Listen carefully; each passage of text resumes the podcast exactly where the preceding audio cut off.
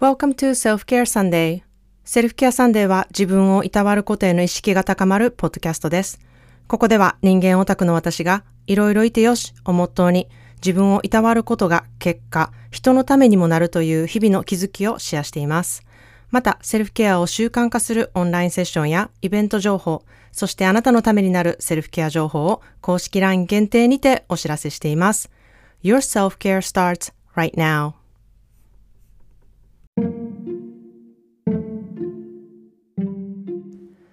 皆さんこんにちは。カリフォルニアからセルフケアスペシャリストのまーちゃんです。いかがお過ごしでしょうか？えー、いよいよ明日は手術の日です。えー、待ちに待った日がやってきました。えー、ここ1ヶ月半ぐらいは本当に大変で、もう何が大変やったっていうと、もう出血がとにかく止まらないことです。えー、私は子宮にあもう腫瘍があってですね、あの何も悪さをしない腫瘍っていうのもたくさんあるんですけどね、私のは厄介なこう暴れる系の腫瘍で、あの腫瘍の悪さをまあ抑えるためにホルモン剤を打ったりとかピルを取ったりとかしたんですけれども、まあ、一切その効き目がなくてですね、まあ、具体的に言うと、毎日女性の皆さんの生理の2日目が、私の場合毎日続いて、時にはあの大量出血で、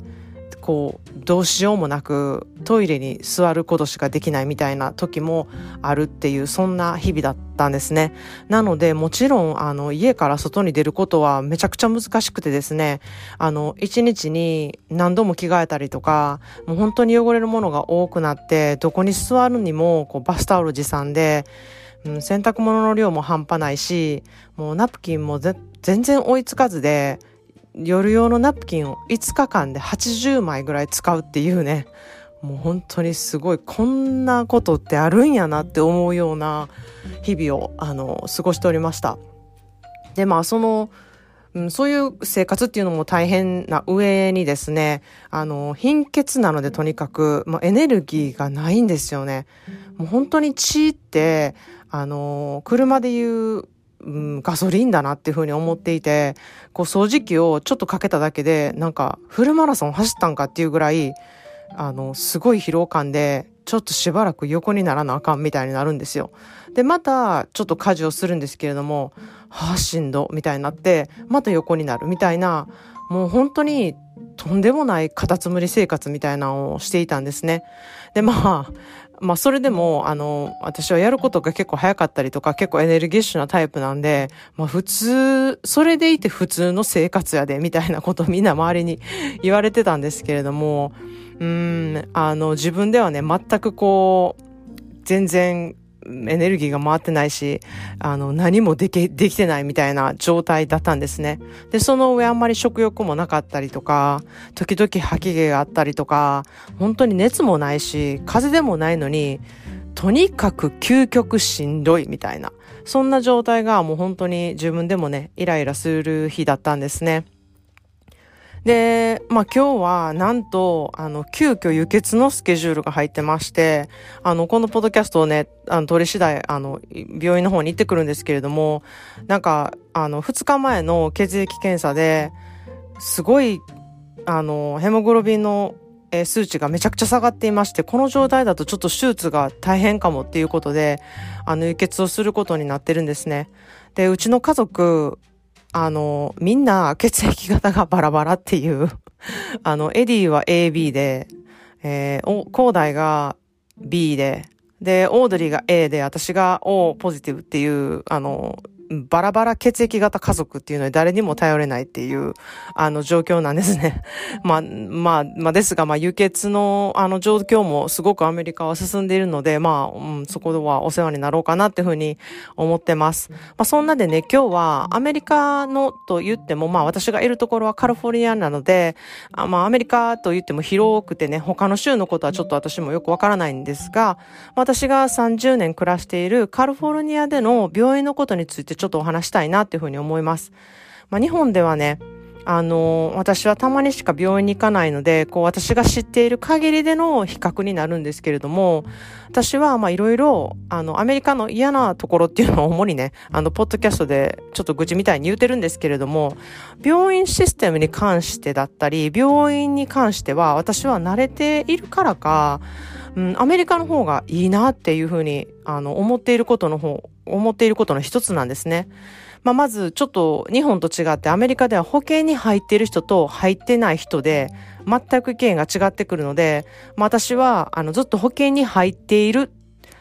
人の意見っていう風にしてちょっと聞いてもらえたらなっていう風に思います。まあその保険を入っている人の、えー、アメリカでの病院生活っていうことでお伝えしたいなっていうふうに思います。えー、アメリカではね、あのー、まあ、医療が本当に高くてですね、うん、私はお仕事を探すときに、あの、必ず保険がいいところっていうところも見て探していたんですね。多少お給料が少なくても、あの、医療保険が素晴らしいと、そこにかなり価値があるから、うん、あの、そういうところはすごく重視だなっていうふうに思ったんですね。なので私はずっと、まあ、保険が常にある生活をしてきたんですね。で、特に健康には別にね、問題がな、ない生活をしていたので、なんか保険入ってても意味あるんかって思うぐらい、こう、全然病院にお世話になることっていうのはなかったんですけれども、まあ保険に入っていると定期検診とかの連絡は必ず来るので、まあ本当に定期検診もすごいしっかりしてましたし、産婦人科系とかの定期検診もね、もう全然、あの、自分からそういうのを意識するっていうことではなくって、あの、まあオートマチックにこう、保険からそういう連絡が来るから、あ、じゃあ行ってみようみたいな感じで行ってたっていう感じなんですね。で、まあ、結婚してからは旦那さんの方の保険の方が、あの、良かったので、そこに入って、まあ、今に至るんですね。で、あの、今回のね、あの、うん、手術なんですけれども、まあ、保険がカバーしてくれるんですが、うん、もし保険がカバーできなかったら、えー、車が新車を約4台分ぐらい買えるぐらいの、うん、費用がかかるっていうぐらい、ふうに言われてるんですね。まあ、それぐらい、うん、保険があるのとないのと、こう、生活が変わってきますし、うん、病院への対しての、あの、考え方っていうのも全く変わってくるんですね。なので、私はじめに、あの、私は保険に入ってるっていうことの、あの、入ってるっていう人の意見っていうふうに、あの、言わせてもらったところが、まあ、そこがすごく重要になってくるからなんですね。で、まあ私の保険会社と病院っていうのはまあ一緒になっていまして、まあ、この病院はカリフォルニア州どこにでもあるチェーン店の総合病院、まあカイザーパーマネンテっていう病院なんですけれども、まあそんなような感じで、南カリフォルニアのね、あのお姉さんのところへ旅行に行った時とかにも、あの、高大がまあスケボーしてて転んだ時に、あ、ちょっと骨折れたかチェックするためにレントゲンすぐ取ってもらおうっていう時に、あの近くに、近くのね、この総合病院でね、すぐ行ってレントゲンを取ってもらもらうこともできたんですね。で、まあそれもあの保険が全然効いたのですぐ行けますし、あのそこでえー、どれくらいかかるんやろうとかそういう費用とかもこう心配することなく行けるっていうそういう利点もすごくあるんですね。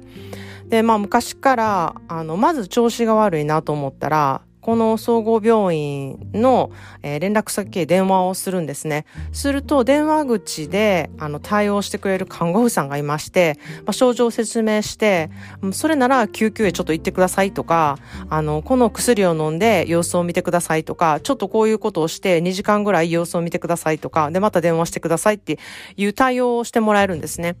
で、独身の時はもうしんどい時に病院へ車を運転するっていうことがもう大変なので、もうそういう時にすごいこういう電話口でこう、対応してくれることっていうのはすごく助かりますし、あの、まあ、今でも、あの、うん、私が調子悪い時には旦那さんに電話してもらって、で、電話でお、あの、やり取りをするっていうことも全然やってます。で、今は、えー、まあ、アプリがあってですね、係のお医者さんへ直接 E メールを送れたりとかですね、で、診察も、あの、ビデオの診察だったりとか、電話で診察ができたりとか、あの、するんですね。で、もちろん病院へ行かないといけないこともあるんですけれども、まあ、病院で待たされることもほぼなくですね、まあ、決まった時間に必ず見てもらえるし、うん、今は本当にね、あの、コロナ禍で人混みを避けるためにも、待合室にほぼ誰もいないっていう状態なんで、うん、なんかそういうシステムとか、オルガナイズがすごくよくされていて、あの、めちゃくちゃわかりやすいですし、うん、すごく便利なシステムだなって私はすごくいつも、あの、感心しているんですね。他のことに関してはアメリカっていうのはもうサービスが全くいけてないとか、なんでこんな容量悪いんとか、もうそういうことを思うことめちゃくちゃあるんですけれども、なんか病院システムに関してはめっちゃよく行き届いてるなって感心することが多いです。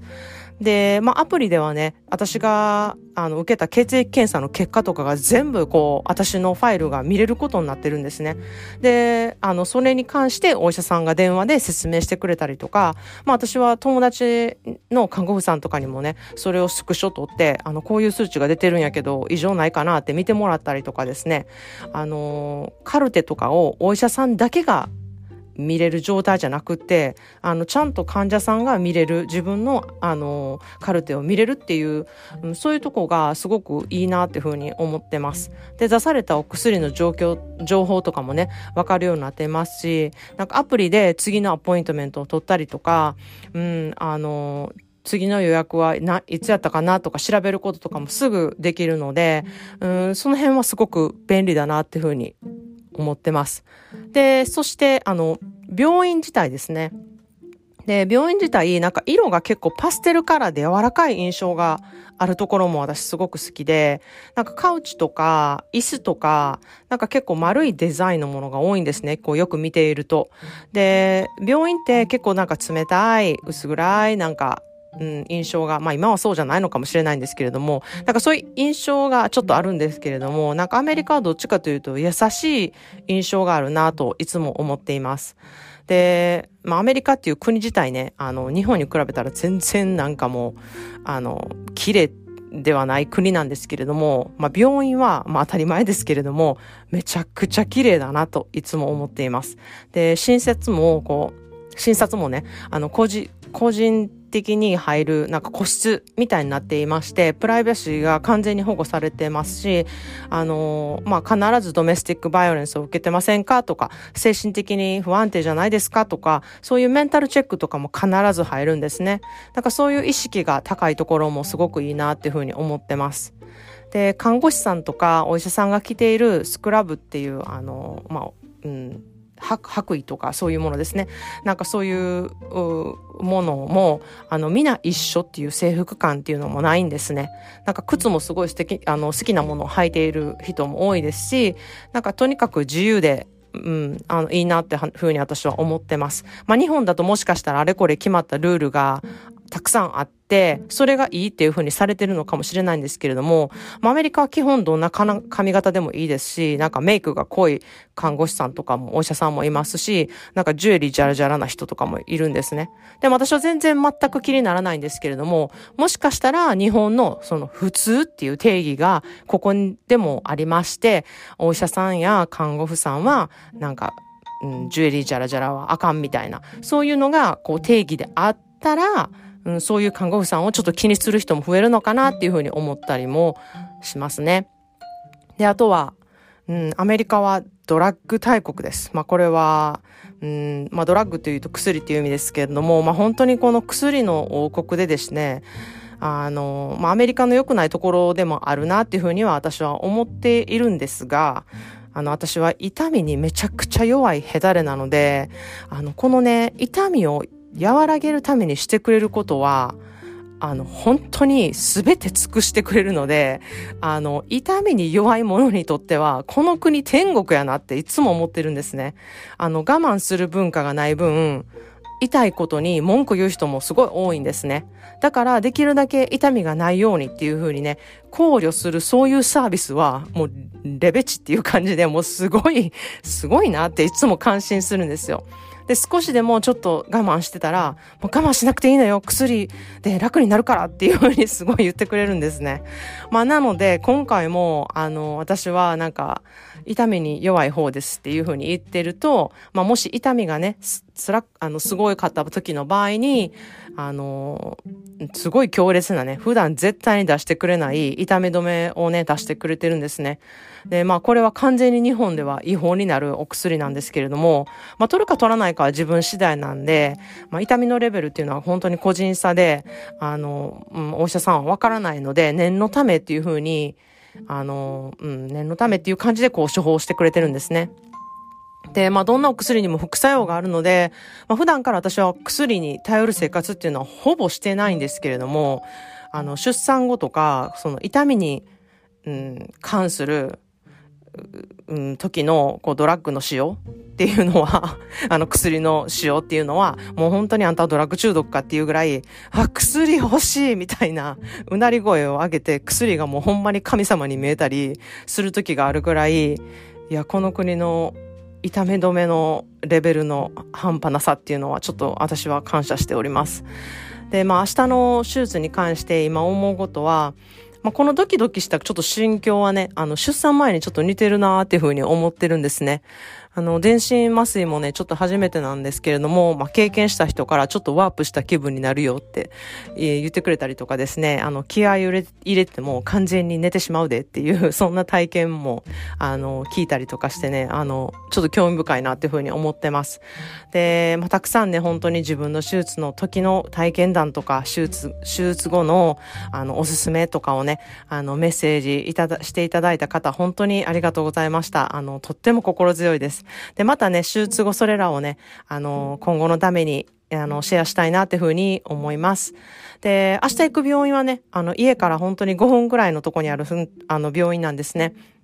で、オードリーを出産した病院で、なんか子宮を摘出することになるなんてっていう 思いでなんか不思議やなっていうふうに思ってます。まあね、二人の子供を育ててくれた子宮へちょっと感謝して、まあもう、あの、うん、あの、もう暴れなくていいからしばらく、あの、落ち着いてくださいとお別れしたいなっていうふうに思っています。で、まあ、いつね、ポッドキャストを復帰できるかわからないんですけれども、どうか、あの、過去のエピソードなどを聞いたりして、毎日のセルフケアのルーティンっていうのをね、あの、続けて意識していただけたらいいなっていうふうに思っています。まあ、新しいエピソードが取れるまで心待ちにしてくださる皆さんがいてますように、どうぞよろしくお願いします。それでは次会える日までで皆さんもいろいろいてよしをもとに素敵な日々をお過ごしください。See you in the next episode. I don't know when that will be, but until then, please take care of yourself. And yes, I will do the same for myself. Thank you.